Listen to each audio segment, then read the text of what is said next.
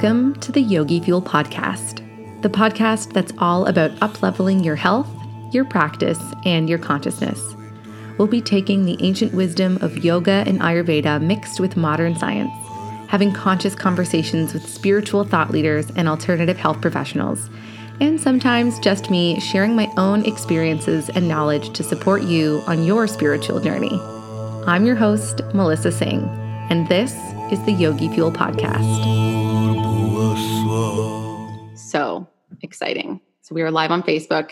For those of you who are in the Facebook group live right now, first of all, hello. Second of all, thank you. Thanks for tuning in to the first yes. episode of the Two Girls, a one practice monthly like podcast episode thing that we're doing. Um, like we said, this has been years in making. Me and Lise have been practicing our personal podcasts to one another for like literally years in the voice notes. We were like, man, we need that wisdom to be shared with the world. Like, me and Lise have some deep conversations. like, 100%. Anyways. And then the more people can like join in on this and bring more wisdom, it's awesome. 100%. So, um, for those of you in the Facebook group, um, we love your comments and we would love for you to comment. However, we're not going to respond to comments until um, the end of the live. So, if you've got any questions about anything we talk about, questions about us, questions about what we do, anything, just like pop them in the comments and we'll go through after and we'll go and we will answer those. Um, but yeah, we will get started. Let me just make sure that everyone, yay, everyone can hear us. Great, great, great. Excellent, excellent. I'm hopping over to the Zoom thingy and I will not be able to see Facebook people for a while. So it's official. We're here. Two girls, one practice. Ooh, ooh, ooh, UG1P. G1P. okay, so first of all, yes, thanks everyone for coming, hanging out with us. Um, we thought we would start off our first episode by introducing ourselves because some of you probably, if you're in the Beyond the Asana group, then you know me because it's my group, but maybe you don't know Elyse super well or whatever. So we thought we would just briefly introduce ourselves so you know a little bit about who we are. And then we're going to talk about our friendship because it's really our friendship that, like, obviously sparked this podcast. If we weren't friends, like, we wouldn't be doing this. Um, and then we want to talk about this idea of conscious relationships and cultivating conscious friendships because it's something I think that's kind of lacking.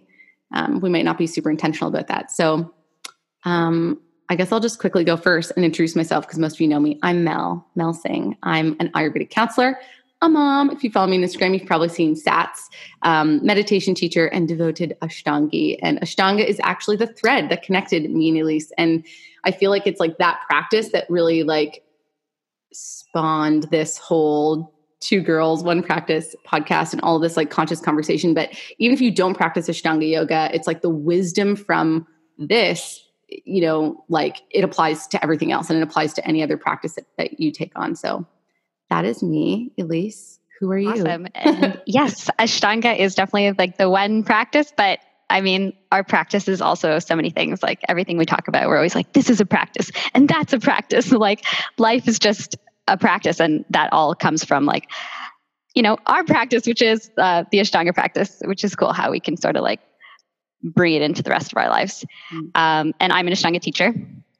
Um, and yeah, I'm just starting to sort of take that stuff online as well. So starting to bring out develop programs to help people learn Ashtanga, learn yoga, um, who maybe don't have access to a teacher.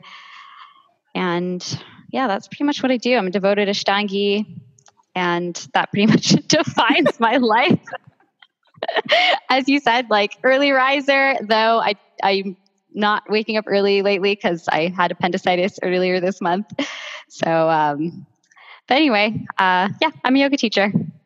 Okay, I just thought of something interesting that we could talk about is our old selves. Who were you before? Because you were not always an early riser and you were not always an Ashtanga teacher. Who was Elyse like, I don't know, seven, eight, Who is Elyse? It's such yeah. a deep question. I know. I'm like, I'm a yoga teacher. Is that all I am, Mel? No, you're so not. much more. You're so much more. I'm so much more than that. Um, yeah, I was a bartender for like 10 years um, before, in terms of what I did uh, before I was an Ashtangi. So yeah, my lifestyle was like super, super different. Um, and it's really like turned around since I, I really committed to the practice. Mm-hmm. And that's why I feel so defined, I think, by the mm-hmm. fact that I'm a yoga teacher and, and the fact that I'm like a devoted practitioner because it really sort of changed my whole lifestyle. So yeah, what did you do before you came to Ashtanga? I came to okay many people might not know this, but I actually used to be a rugby uh-huh. player.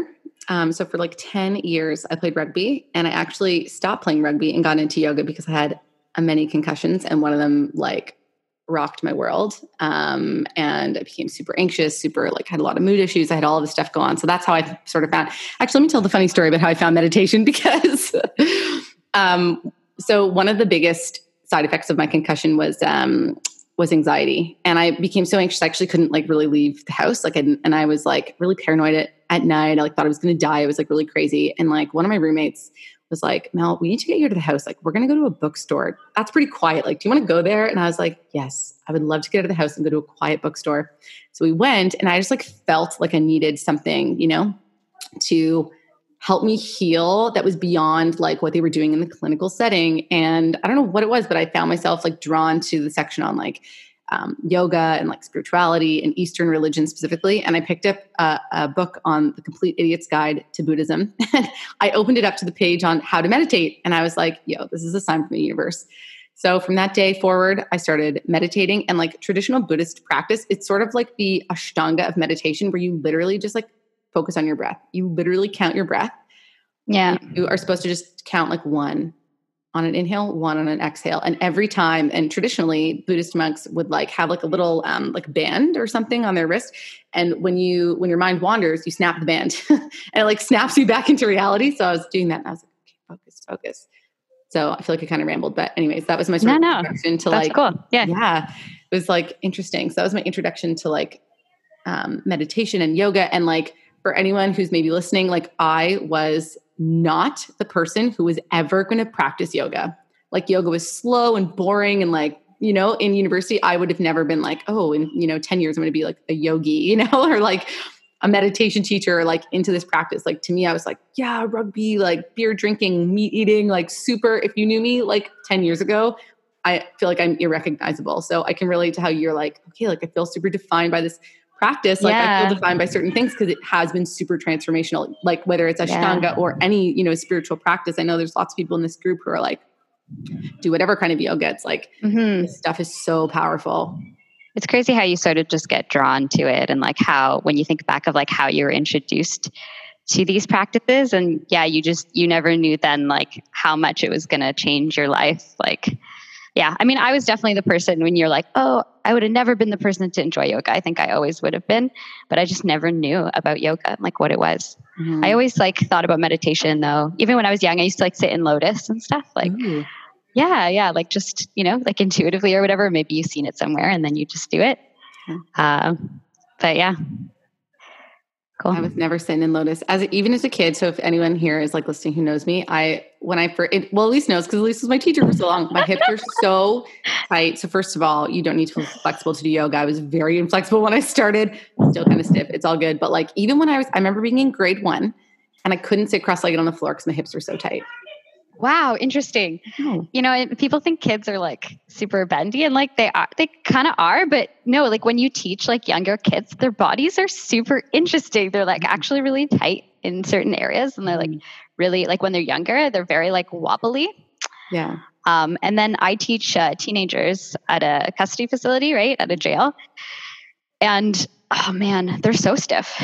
They're super stiff, mm. a lot of them um, unless they have like backgrounds like doing dance or something like that. Like especially the boys, like it's uh, you know, and you think the young people are are flexible, but no, not the case. I wonder if it's like the cult, like the sitting culture. Because I look at Sats. So Sats is at an age where like she doesn't have to sit, you know, in a desk or whatever. She like she's freaking runs free. She's literally spent the last month running on the beach in Goa, like living her best life. And she's pretty flexible. Like she can do whatever. But I wonder if there's like a tipping point, you know, like a turning point where kids, you know, they go like into the school system. And they're like sitting for eight hours a day, and then you know their hips get tight and they can't do those things. Like I wonder. I think there has to be. Yeah. yeah, I think there has to be.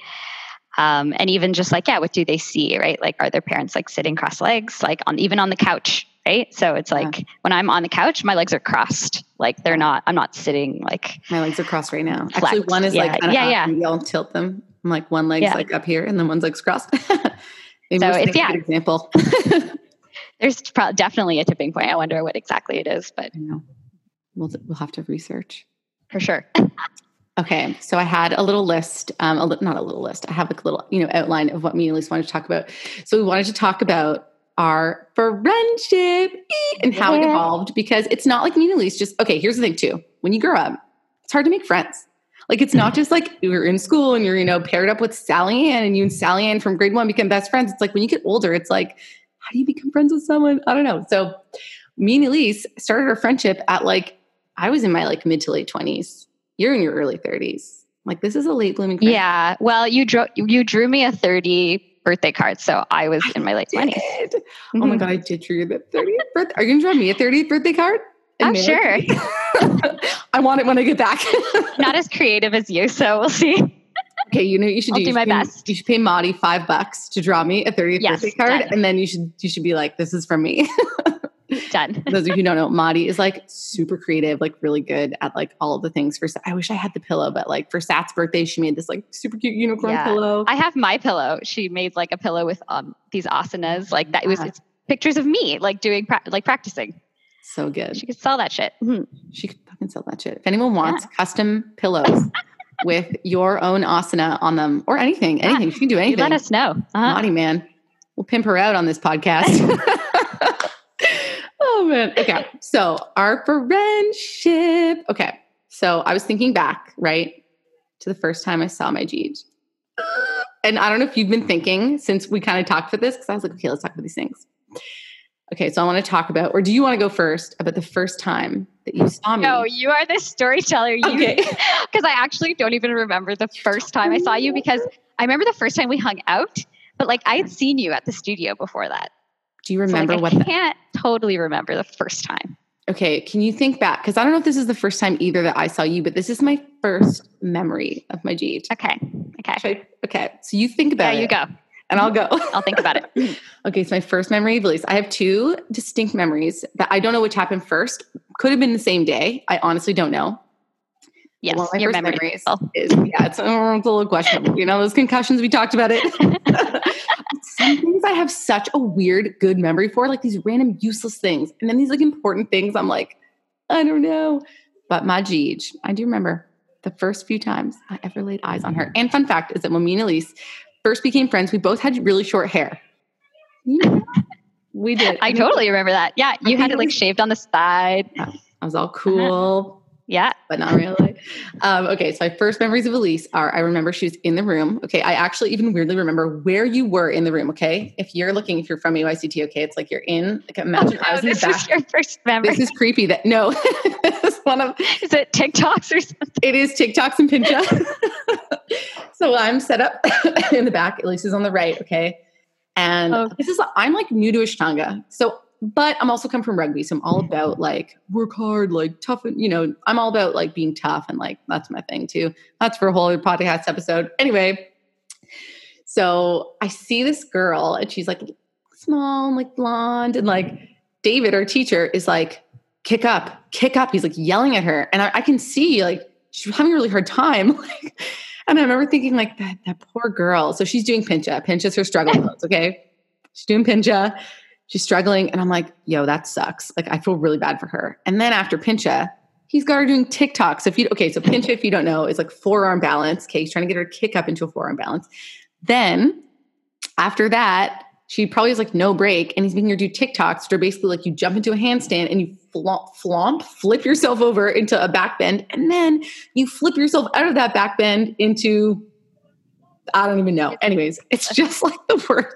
So that was one of my first uh, memories of Elyse, and I was like, "Yo, I feel so bad for that girl, that poor girl, that poor girl." And then the second memory is you were walking up the stairs. I think you were like maybe taking a mid-practice poop, and Vikram was like, "Hey, Elyse, this is this is my girlfriend Mel," and you were like, "Hey, hey, yeah, hi." and I was like, "Oh, this girl's in a rush." Like, okay, bye. Anyways, and I now that I know about the practice, I remember we were in a practice outfit, and I was like, now I'm like, maybe she was going poop or pee For I sure. And, and for me, like when I'm practicing, I'm like very focused. And so if I take a break to go pee or go poo, I'm very like hustle in, hustle out. You know what I mean? Like someone's like, hey, this is my girlfriend. I'm like, okay, great. Like, Like, Can we do this later? I- yeah, yeah. totally.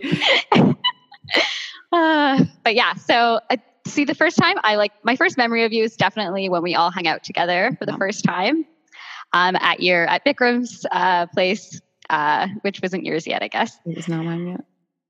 Um, yeah. And then I think, see, I definitely don't remember him being like, this is my girlfriend. Cause I think that's when I was like, oh, this is Vikram's girlfriend. Yeah. Like I remember distinctly in my mind being like, oh, I've seen this girl around the studio. Mm. Like, oh, this is his girlfriend. So like, yeah, that day I was definitely in a rush to poop. Remember. but there's actually, funny enough, on my Instagram page, and I didn't post very much that uh, at that time. There's a picture of you and someone that we went out with at the time on my Instagram page from the day that we first ever hung out together. Snow. Now I want to yeah. see it. You can go look at it. Yeah. After this, I'm gonna go look at that. Interesting. Yep. Yeah, yeah. so uh-huh. that was like, you know, a sign. A sign that it was gonna be a well. It was like we planted the strong seeds. We did. Or an oak tree of a friendship. Uh-huh. We I did. consider this an oak tree. It's an oak. And I think that was the very same. Did our friendship develop this quickly, or that was the same day that we nicknamed each other? I think it did. Okay. I think it did develop that quickly because uh-huh. it just did because of Ashtanga. So that is the day. So if you're from the AYCT community, you may have heard me and Elyse refer to each other as Gigi. And we think we might need to discuss and share what that means. Because people ask and we're like, eh, we don't say anything. But really and truly, it's pretty as, lame. It's pretty. It's actually kind of lame. And yeah, it's like a bit lame. But we bonded over what I bond with a lot of people over. But me and Elyse had a special. It was a special bond. I don't even know. I don't even know how it like clicked so much. But we bonded over poop because I've just made a steely resolve in my life to not associate myself with people who don't want to discuss their poop. You know, it's like we all poop. Pooping is amazing. Pooping is a bodily function. Anyways, we bonded over poop. Mm-hmm. And I think we had been drinking and no, we'd definitely been drinking. and we were trying to create like a nickname. We were like, Vikram, how do you say poop in Hindi? He's like, I think it's just poo. And we were like, well, that's lame. And then we were like, how do you say butt? And he's like, gond. And we were like, great, we're the gond girls. And he's like, don't say that out loud because like in India, like that's like girls who like it in the butt. was like, it's like don't, don't, go around calling yourselves the gond girls in India. yeah. We're like, oh, okay. Well, we'll I guess it would be like it would be like calling yourself the butt girls here. Like it also sounds bad. Yeah, right? Sounds bad. You don't want to be a butt girl. Get up the butt. No. Mm-hmm. But if you're a Gigi, yeah. and Gigi has become so pervasive in our lives that Sats, in fact, calls Elyse Auntie Gigi. It's true. And we can maybe never tell her what that means. Maybe it's nope. good girl. Maybe it's great girl. Maybe oh, that's goofy, yeah. Goofy girl. we could think of other G, G adjectives to describe you. Yeah, totally. That's easy. Totally can. And since that fine day of the Gigi creation, I feel like our friendship has really blossomed. And like we actually, me and Elyse actually say this to each other all the time. I feel like we're those people who like probably like once every few weeks, I'm like, Elyse, I'm just like so grateful for you, man. Like we just are so great. Anyways, I feel like our friendship has really like blossomed into this really like wonderful thing to the point where like we joke that like I'm literally across the world, but I I don't miss her because I feel like I talk to her every single day.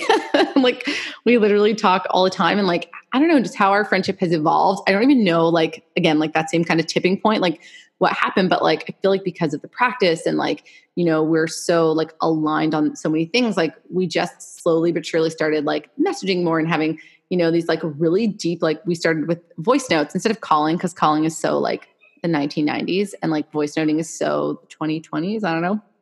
But yeah, I don't know. I really feel like the voice notes gave us this deep connection, man.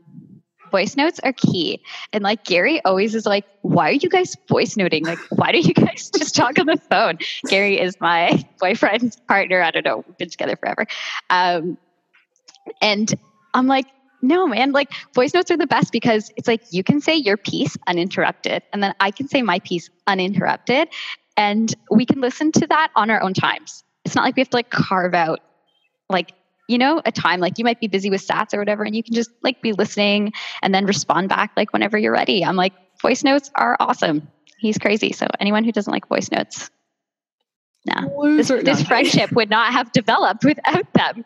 100% and yeah i think it, it was it, it blossomed so much because we were voice noting. Our voice notes ended up being like these really like deep conversations, these kind of conversations that you don't just have with anyone because you can't have them with everyone. Like, because some people just aren't down, they don't understand, you just don't connect on that level. Mm-hmm. And I think it's interesting because I feel like it's that like depth in the conversations that maybe is why like our friendship became really close really um, quickly because it's like what we were talking about wasn't just like the weather and like oh so how's you know this whatever it wasn't superficial it was actually like deep and when we say deep like we are literally like questioning like life man like we talk about aliens and shit we talk about aliens let us know if you guys want us to do an alien podcast like we are oh we like, totally can 100%. We got to get Gary on for like yeah, get Gary. We got to get Gary on for like a guest a guest episode. Gary knows. Oh, you know what? You know what I think really did it. Okay, this is why our friendship now it's all coming back together. The memory. Christmas. It was onesie party. I think it was the onesie party, and I was Yeah, like, was. Was like, Elise, what do you know about aliens? And she was like, Buddy, Gary knows about aliens. And I was like, I want to know. And then we started talking about aliens, and then it just like un. And then it's like, okay, you know how they say, have you, have you guys ever seen those memes where it's like making friendship in your, you know, adulthood is kind of like you meet another human, and you're like, I like this, and they're like, me too, and then you're like, we're friends. It's like that. Our our friendship became that way because it's like we both like acknowledged that we had this like I don't know, we were we were we wanted to like go deep. Like we wanted to like Yeah. really like understand like ourselves, like the universe, you know. And I think that's super interesting because a lot of our voice notes are like us, like I even sent you one today, like me going through or like us kind of going through I don't know, our thought processes on certain things, like in practice, in like life situations, like if something, say, triggering happens to us or something that really like frustrates us, or we have this like anger or sadness or whatever, it's like I actually will like voice note you and I'll just be like unpacking and like being, you know, discovering like as I'm voice noting you, like almost like therapy, like what um I don't know, like what I'm dealing with and in in in a very like non-judgmental space where you'll just be like, hmm, interesting, or give me your sort of like non-judgmental feedback. Yeah, it's so good. And like that sort of like self exploration, like you said, like you don't need therapy when you have this kind of relationship because it's like if if I'm upset about something or you're upset about something, it's like we'll just voice note and totally be like questioning ourselves and our own thought processes. And it's like we're it's like I don't even know if I'm voice noting you. I'm almost like talking to myself, you know what I mean? Mhm. but having that like sounding board like you call it like it's so helpful for if you're conscious enough and self-aware enough to try to like discover like how you're feeling. It's like if i'm upset i'm not just calling you to bitch. I'm calling you to try to understand why i'm upset right now and Mhm. like what that means and where that comes from. And like like you said it's like in a space that you're not judging me and you're not trying to make me feel better. And if anything you're giving me like really great feedback you know based on what i'm telling you. Hmm And I think it's super interesting because it's like, I feel like we're living in this world of like girl power, like female empowerment. And like, yes, like that's amazing. Like we need to lift each other up for sure. But I also feel like exactly like you're saying, like there's a place and something that I really value about our friendship is like I know that if I say something to Elyse or I'm like, you know, in my in my place of like self-discovery, or if I am just bitching or whatever, she's not gonna just like feed into it and be like, yeah, you should be angry about that thing. Oh my OMG, you know? she'll like call me out if I'm being an idiot, you know, or like if if something is happening in my life and I share that with her, I know that she's not just going to be like, "Oh my god, totally," and agree with everything I say. She's going to question me the same way I question myself, and I know that of her as well. Like, you know, the reverse is true. It's like I feel that when we like this is like the importance of having those conscious relationships is like you actually want to surround yourself with people who aren't just agreeing with you and like feeding into your ego. It's like you want to surround yourself with people who are holding you to a higher standard right? Who who hold you to be bigger and better than you hold yourself and who help you facilitate that questioning in like a i don't want to say like a safe place but in a, in a non-judgmental place right? Like you nailed it when you're like elyse has the, one of elyse's superpowers is she's an amazing communicator and also an amazing i guess i guess communication is both listening and talking but like if i say something to elyse i always say we joke. I'm like vikram can you get like lessons from elyse? Because if i say something to elyse she says the exact thing you need to hear. And it's not what i want to hear. It's not you know what i mean? It's not like she just like indulges my ego or like what Eckhart Tolle would call like my pain body. It's like she'll be like hey dude like that really sucks. I'm really sorry you're going through that. And then like i don't know just sort of like validate what you're feeling help me question it it's just like the most excellent sounding board where i know that i'm not just going to get my bs sort of like fed into like I know that like you're going to tell me like it is. And it's interesting. Sorry, I feel like I'm rambling and going on, but I feel like as we like do this work in this practice and as we develop our our self and we begin to observe the ego, it's like I actually can see, feel myself craving an external person because like when we're in like you know a situation or like something is really like hard for us we're really angry we're, we're really upset it's like our pain body our ego like takes over and it wants it's like me and elyse always laugh like i'll even say to her like my pain body's hungry like it wants like the drama it wants like to be angry and be upset.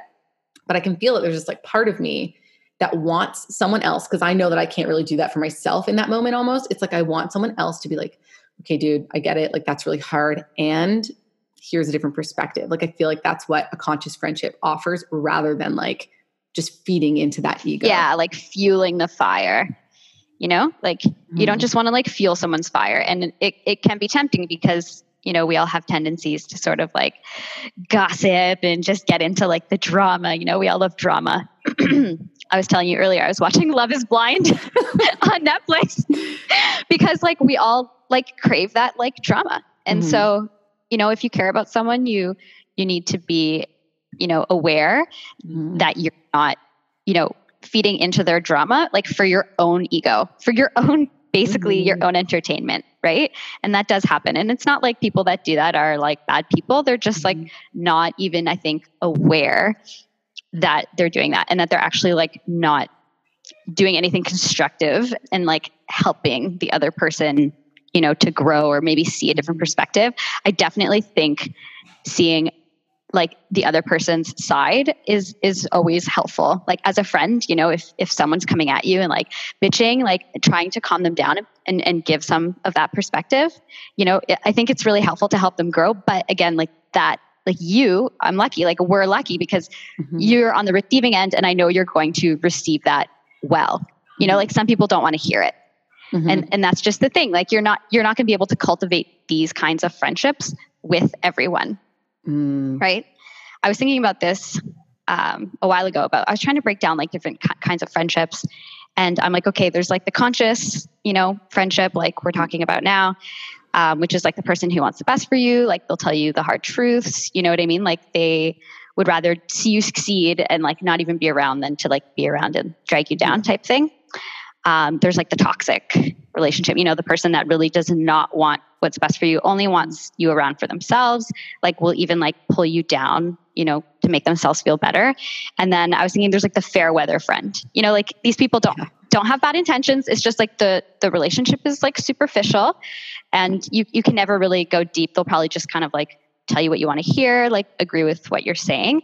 And it's not like all of us are just in one we're not like in one category like we can all be mm-hmm. those different types of friends to different people in our lives mm-hmm. like even the toxic you know like obviously you want to think like you're not that person especially moving forward like in my life now i'm like oh man i hope i'm not that person but you know in your past who knows maybe you were that person to someone like growing up in adolescence and stuff like you could have been like a toxic friend you know you, mm-hmm. you don't know and um, depending on like who you meet like and and i feel like especially when it comes to like the sort of superficial friendships like if i meet someone that i like like a friend but you know if they're the kind of person who like really gets offended at stuff and like doesn't want to hear the truth and like i really feel like i can't be open about my thoughts and my beliefs and like my opinions and, and tell them like the hard truths and and they're not going to give that back to me then i'm just going to be a fair weather friend you know what i mean like that's mm-hmm. just it's not like I can be this person for everyone because it's mm-hmm. reciprocal. And we talk about that a lot as well, how like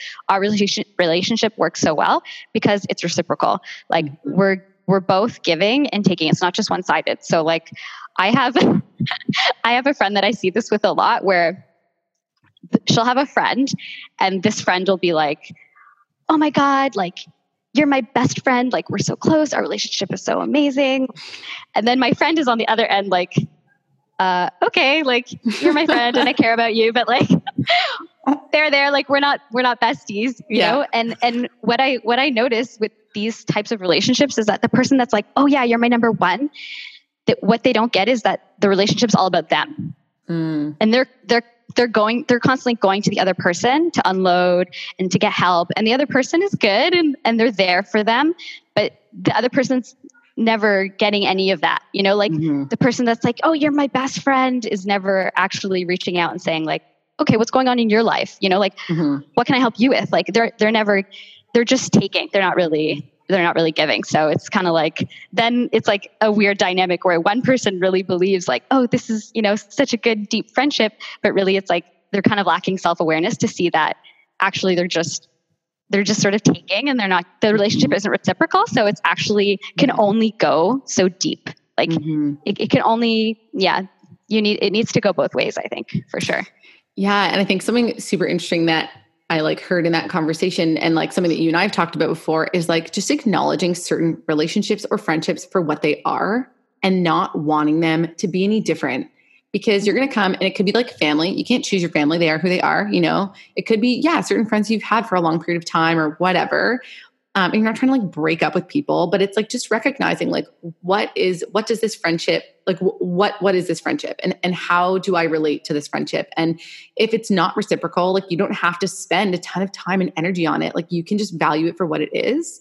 Um, and I think it's like so important too to like not have an expectation on someone else and get frustrated. I've done this, you know, tons of times where I feel frustrated you know, at someone who I'm, you know, whether it's like family or friend or whatever that, you know, I'm in a relationship with, because a relationship isn't just like your romantic partner, it's like your friendship. It's like I have found myself getting really frustrated that my need my, that my needs weren't being say met in a relationship or friendship or whatever. But it's like actually you can't. It's like you have two options. You either like address it with that person, and you know if it's like a, a very intimate or close relationship, or you just like accept that relationship for what it is, and like not spend your time being like, oh so annoyed because so and so, you know, didn't hear me in this conversation today. It's like you just need to be like, okay, cool. Like this person, this person isn't my person. And there is someone, you know, I'm sure, like exactly like you said, I'm probably a fair weather friend to a lot of people, but to you, I'm like mm-hmm. a conscious friend. I'm someone who's like very like reliable and in it, and like vice versa. So it's like, yeah, you can be many of these things in like different relationships in your life, and they don't all have to be this way. I actually prefer having like a few super solid, super close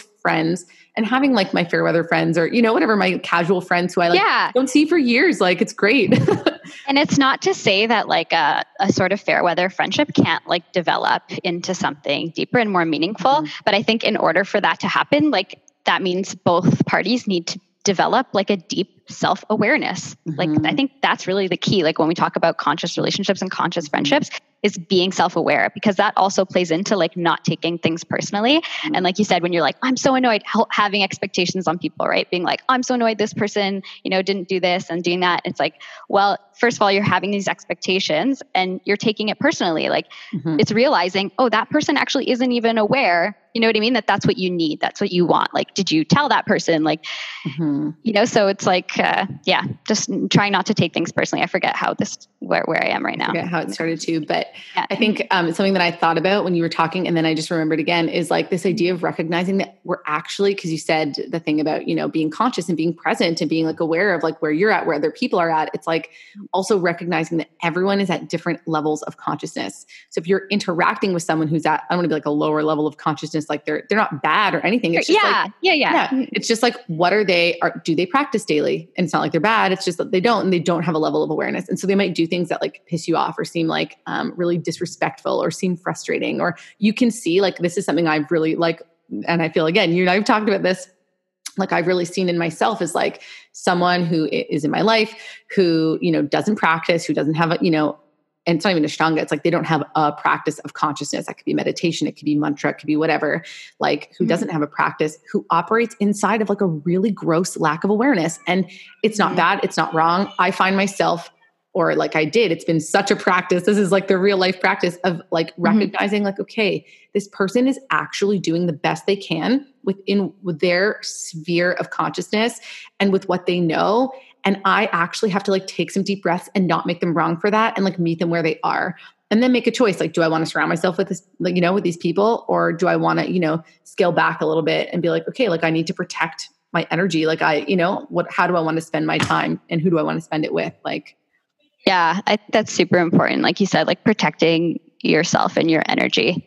And again, it's like, I mean, you have to do that, especially when it's funny when you said like you can't pick your family and i thought about that when i was thinking about these like friendships and mm-hmm. because of the toxic person you know like the person that's bad for you and it's like mm-hmm. you know you you definitely want to like keep that person like at arm's length but like what if that person is mm-hmm. is yeah like your your sibling or your parent. You know what I mean? Like, what if that's your parent? Like, people mm-hmm. have those relationships.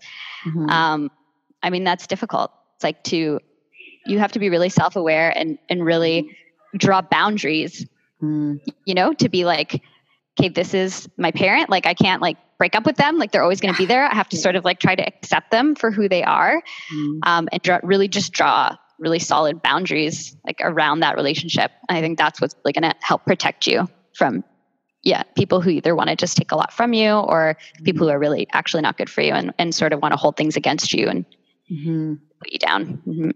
Yeah, I feel like that's something like I've definitely experienced. And like this idea of bound, it's so funny. This idea of boundaries is something that's like just super coming up for me in like this yeah. year. I'm like, I need solid. Boundaries. It's the year of boundaries, 2020. Oh my God, it is the year of boundaries. And I, I actually, when you said that, I thought you said fear of boundaries. And it is super funny because I actually do. So this is something actually, me and Elyse. So me and Elyse also, by the way, we have like a job that is not yoga. we're always we, we were. You know, when I was like introducing myself, I'm like, do I talk about everything? Like, because I also do other things. yeah, I do other things other than yoga. So we have this other job for a woman called Lori Kennedy. She's super lovely, but part of our job is, you know, um, talking to people. Shoot, why do I, why did I start saying this again? Oh, boundaries, boundaries, and being nice. Okay, so part of our job, you know, like, and even Annalise's job as a teacher is like, you know, her job is to show up and hold people accountable. And even in my job over in the Yogi Fuel Method, in my programs with my clients, my job is to hold people accountable. And inside of our work with this woman, Lori, our job is to hold people accountable and help them see, you know, beyond their own sort of limiting beliefs of what's possible for them. And a part of doing that is making, is like sometimes you're going to make people feel uncomfortable and you're not going to be this like nice person all the time. And like i have this thing where i'm like super nice and super agreeable. And like me and vikram were laughing that like i went to this coffee shop in delhi like a few um, months ago when we were here earlier. And it was really tiny. And the owner of the co- i went there to work. And the owner of the coffee shop talked to me for like an hour. And i was too nice to be like sorry i'm actually working. Like i thought that that would be rude. Like i felt like to get what i needed this is getting deep guys. But i felt like to get That's what why I, we're doing this that's why we're doing this. This is therapy for me. Yeah, this is why we're here. it was like I felt like I couldn't ask for what I needed because I didn't want to make her feel a little uncomfortable. And honestly, she wouldn't have felt uncomfortable. Like she honestly probably would be like, "Oh my god, I'm so sorry." Like she would not have felt uncomfortable. I just like had this idea in my head that speaking up for what I needed, not even in, that's not even a relationship, but speaking up for what I needed was like going to make her feel uncomfortable, and so I sacrificed what I needed. And this is a thing that has shown up a lot in my, in my life. And it shows up in like the way that, you know, like, you know, in this job, even like I'd be so nice, I'd be trying to make people feel good. And it's like, no, when you are trying to make, I was thinking about this even earlier in our conversation too. It's like when you're trying to make someone feel good, we should make people feel good. That's not nice to make people intentionally feel bad, but like part of like standing for someone and part of like, holding someone to be higher and greater and better than they are if they are someone that you care about is having difficult conversations with them is like being able to make someone feel a little bit uncomfortable for their betterment exactly like elyse said earlier. And this is something that i'm like evolving into is being able to be someone who's like who can say those difficult things and i'm really grateful for like elyse who's this like safe person who's not going to get like butt hurt if i have to like you know call her out on something. Like it's good to have um, maybe you're like a good practice friend for anyone who wants to maybe say difficult truths to someone. You can call elyse you can call yeah. me you can tell me difficult truths i won't get offended um, tell us I feel like i kind of went on a ramble there but the moral of that story is that um, I think, yeah, even in our relationships with people, with our family, like with our, you know, close, close friends, people we've known for a long time, with our partner, like you need to like speak up for yourself and learn how to like, it's okay to make someone feel slightly uncomfortable because you actually need to get what you need. And if you are struggling, I work with people who struggle with anxiety, people who have like really low energy, people who are struggling with, you know, real big stuff. It's like the only way that things are going to change is if you are able to like have a conversation to create new boundaries create new habits and you know when you're living with someone you're living in you know like a, a family situation unless you're going to have those difficult conversations like n- nothing is going to change for you and you're going to continue to struggle and struggle. So learning how to be like you know you don't have to be an asshole you just have to be you know like a little firm and i'm slowly yeah learning. and i think if you can't be un like uncomfortable with yourself like really you're like worried about making yourself uncomfortable you know what i mean like because not, like it wasn't really about I, can you hear me? I can't hear you. I can hear you. Can you hear me? Oh, okay. Thank you. Okay, Sorry. Cool. I didn't know if you were like, okay, okay, okay. But we're back. Um, we're back. we're back. So it's like, yeah, you were making worried about making her feel uncomfortable, but really that would have made you feel uncomfortable to, mm-hmm. to ask for what you want. Like you said, you have a hard time like mm-hmm. asking for what you need because you feel like anxious around that and discomfort mm-hmm. around that. But I think the more that you deal with that within yourself, mm-hmm. then the more you'll be able to show up and do that for others. Like you said, like be able to, you know, hold someone to a higher standard and have difficult conversations with someone else. Like you're not going to be ready to do that if you can't even have that conversation like in here, right, with yourself. Unagi.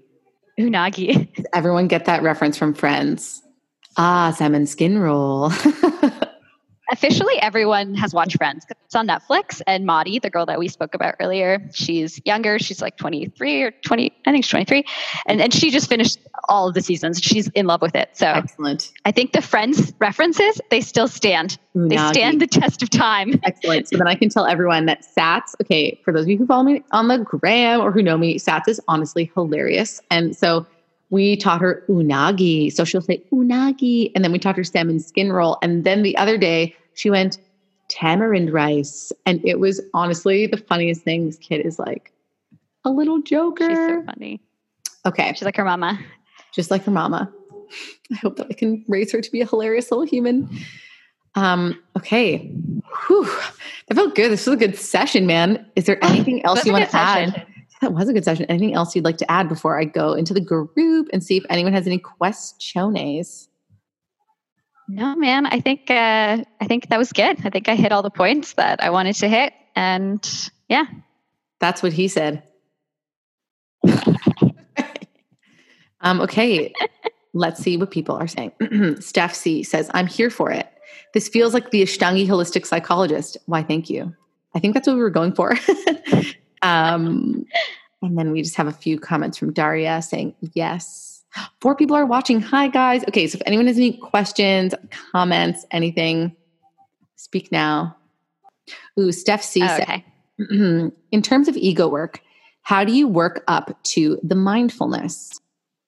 Okay, I might not fully understand. I don't understand the question. Yeah, I think. Come on, okay. Steph. No, I'm kidding. Come on, Steph. Give us more. I think I. I think what might be saying is in terms of the ego work, like how do you work up the ability to recognize the ego when it shows up? Mom brain guys.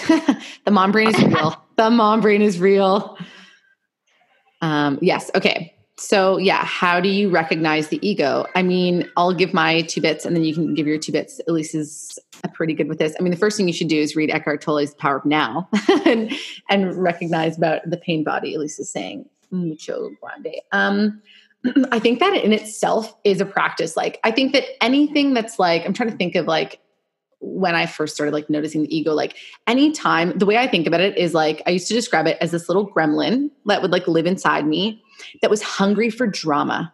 So like when you notice yourself in this like spiral, like a self-deprecating spiral, when you're in a space of crazy anxiety stuff and like you're thinking like, oh my God, you're ruminating on all of these things, you're catastrophizing. The catastrophizing is 100% ego because none of that stuff is real. It's the ego hungry chomp chomp chomp trying to feed the pain body and make it stronger. And the more that we like spiral the more that we think the more that we yeah like catastrophize the more fuel the pain body gets and the stronger it feel it's like it's just like it gets stronger and hungrier and stronger and hungrier and then it gets huge. Um and so like yeah just noticing that even in the middle of it and even the awareness that like oh my god i'm in my pain body right now. And even if that awareness comes like right at the end of like a huge meltdown or something that level of awareness is enough. And then the next meltdown, it'll come earlier. And I'm saying meltdown, it doesn't have to be meltdown, but in the next sort of big thing, it's like slowly you'll inch your way closer to catching the ego when it's like at the source almost, or right when it starts to sort of like act up and, you know, be all dram- dr- dramatic. Um, so, and I think that the practice is a really great place to observe that because it's really neutral. It's really like, you know, there's not, it's just the postures. And then maybe at least you can comment more on this but you know it's like you start to notice like the thoughts any thought too that's the ego you know you're not your thoughts you're just the the self that witnesses those thoughts. So recognizing that anytime you have a thought and i know that like strong thoughts they're really strong they're really powerful they're really ego driven they feel super real but any thought is actually a result of ego and presence is only this is something elyse taught me that presence and just being like aware and observing those things as they happen is like the key to slowly but surely like working up that working the muscle of the self and getting the ego all gone. Anyways at least tell yeah, me what your thoughts are. it's funny that you said i'm good at explaining this because that was like amazing. Oh, uh, yeah like so like you said um, read Eckhart Tolle 100%, uh, especially if you're going to be listening to us, because we refer to the pain body a lot. And understanding what the pain body is, I think, is huge. It's like a huge step towards like becoming more self-aware more mindful more conscious of like when the ego is like flaring up because the pain body is like is your ego but it's like this it's like more than that it's like this negative energy field around you that just wants to be. And like we've all experienced that. We've all experienced actually wanting to be angry, like being angry and then wanting to be angrier. And it's like, you don't want people to calm you down. You don't want to feel better. You actually just want to feel like negative. Mm-hmm. And the more, so, okay, back to like just, you know, being mindful of the ego for sure. Just like observing your thoughts is you being mindful of the ego, whether they're like negative or positive or anything like that. Like you just simply observing yourself thinking and the thoughts that come up in your mind is, you know, that's like the ego. and so that's going to take you closer to becoming more and more conscious. And the more you observe your thoughts, the more like every time, say you're in like a train of thought, and then you're like, oh, I'm in a train of thought. Like all of a sudden, you're like breaking that train of thought. There's like a there's a break there and then you know the train of thought will keep you know go somewhere else. And then you notice again and you're breaking. So the more you practice like breaking those trains of thoughts the longer like those pauses will be between thoughts. And those pauses are is being in the moment right? Is being present is like being without thought actually just sort of like sitting there and noticing your ego. And so it is like it's a muscle. You got to work it. It's totally a practice. And the more you are aware of what's going on in your mind and like you know your emotions and questioning what's going on rather than just being totally consumed by what's going on you know the the closer and closer you sort of get towards like yeah towards being you know self-aware and, and more conscious. Um, i hope that was answered the question. Now i kind of forget i'm rambling. Um, but yeah i don't know.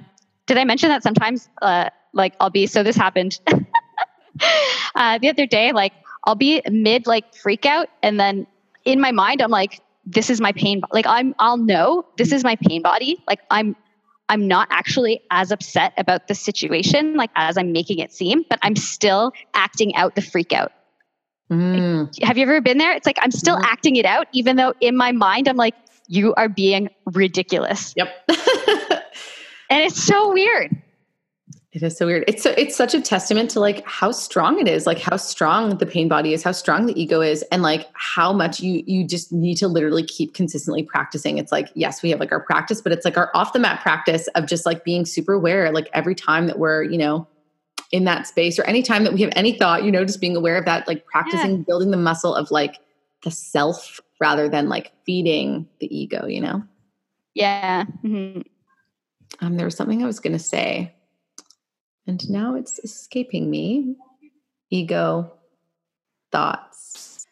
I would say the other thing too, just to like note this as well, is it's like we are all, like we said, on different at different levels of consciousness, and we're all at different levels of like our ability to like observe the, you know, the self, observe the ego. So it's like, don't ever make yourself wrong for freaking out. Like we all freak out. It's all good. Like the ego is super sneaky because it's like we'll freak out about something. And then we'll have all this guilt and shame and weird stuff around the fact that we freaked out about it. And it's just like more fuel for the ego. It's like the way the ego sneaks in the back door right?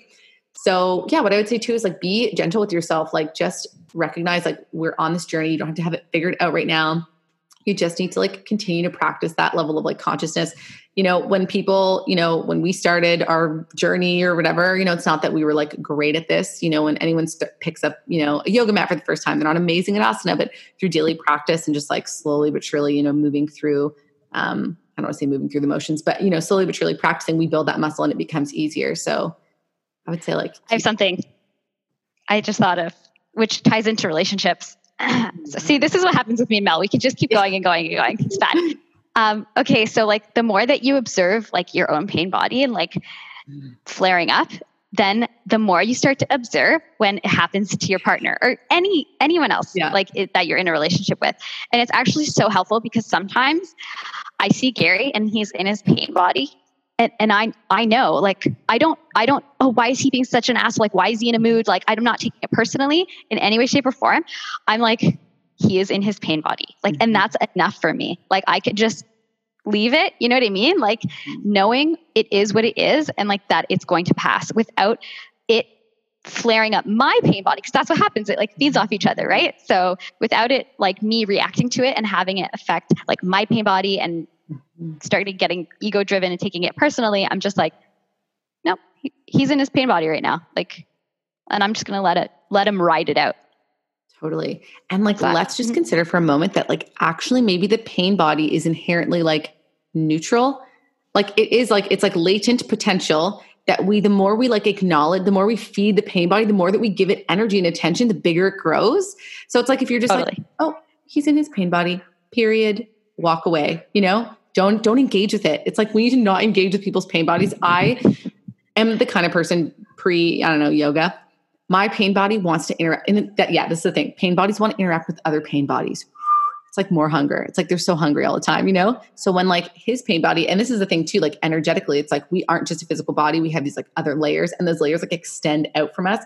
So our pain body is like a very real like layer, like energetic, whatever field that's actually around us. So when we're actually physically close to someone, they're in their pain body, and it's like if their pain body comes close to like the energetic, like the the space around us where our pain body say like lives, it's like I'm hungry too. You know, like they they actually hundred percent.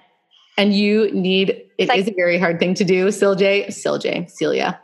it's um it is. It's such a hard thing to do. It's like such a practice. And it perhaps is like the ultimate practice because the pain body is like so in that space. But it's like when you can exactly like you said, recognize the pain body in someone else. And then from your state of like equanimity, take a few deep breaths. Today, Vikram was in his pain body. He like lost something and he was like getting really annoyed about it. And I was like, I could have taken that super personally because he was really like irritated and his pain body was super hungry. And instead, I was like mindful. I observed. I was just like neutral. And actually, his pain body diffused more quickly than like if I had been like feeding it, you know, fire or whatever. So it can definitely sure. be helpful for our relationships. Oh my god, I can't wait to do this next podcast because I feel like know, we have guys, so many good things to talk about. Fun. We do. We could honestly go forever. However, it is definitely. Okay, yeah, it's like I need to stop. Does anyone have any more questiones or we will probably end this? Because yeah, we could just go for we could just have like if we lived together, we could just do like a it would be like um a reality TV show. we would just talk all day. Yeah. 24 7. We'd be so yeah, 24-7 live streaming of Mel and Elyse. That's a real thing that people have like I mean, obviously there's like TV shows like, you know, but that's a real thing where like people just have a camp Yeah. together. People pay. Yeah, yeah.